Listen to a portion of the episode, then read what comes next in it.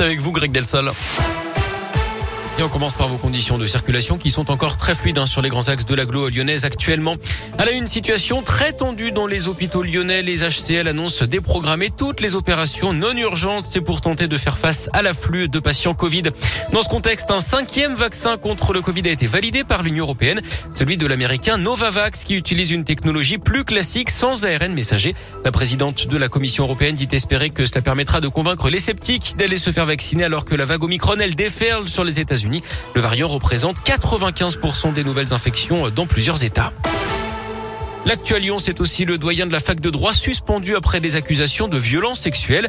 Selon rue 89, il aurait entretenu une relation avec une étudiante pendant trois ans. Elle l'accuse d'avoir exercé une emprise sur elle. La direction de la fac a ouvert une enquête qui doit durer encore un mois. Un trafic d'armes démantelé à Vénissieux. La police annonce avoir saisi sept armes, deux grenailles, mais aussi 22 000 euros des véhicules. Cinq personnes ont été interpellées il y a une semaine. Quatre ont été présentées à la justice. Le conducteur impliqué dans un accident de trottinette dans le 6e arrondissement de Lyon s'est rendu de lui-même à la police. Le 10 décembre dernier, vers 22 heures, un jeune homme de 18 ans avait été gravement blessé. L'automobiliste avait pris la fuite. D'après le progrès, le conducteur âgé de 22 ans était sous le coup d'une suspension de permis. Il sera jugé en février pour blessures involontaires, conduite sans permis et délit de fuite. Les élèves de l'Académie de Lyon en progrès. Les évaluations nationales réalisées en septembre montrent que les résultats de la rentrée 2021 sont en hausse par rapport à ceux de 2020 où les élèves avaient suivi les cours à distance.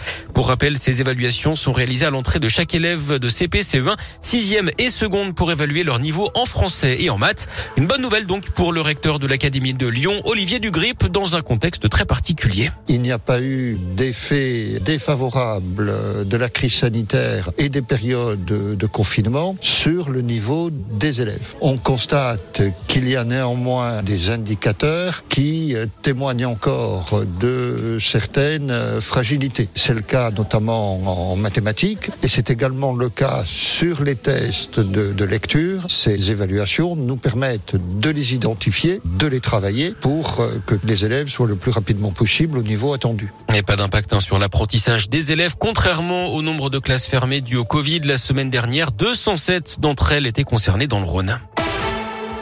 On passe au sport et au foot avec les suites des incidents en tribune pendant le match de Coupe de France entre le Paris FC et l'OL vendredi dernier. Une instruction a été ouverte par la Fédération française. Elle rendra ses décisions le 28 décembre prochain. Il s'agira notamment de décider du sort de la rencontre interrompue à la mi-temps sur le score de 1 partout et de sanctionner le ou les clubs jugés fautifs. Une enquête a également été ouverte alors que des ultras du PSG ont pu être identifiés sur les vidéos de surveillance. Et puis un mot de basket avec un nouveau coup dur pour l'Asvel avec la blessure à l'épaule de Victor Wemba le jeune joueur de 17 ans sera absent 4 à 6 semaines. Merci beaucoup.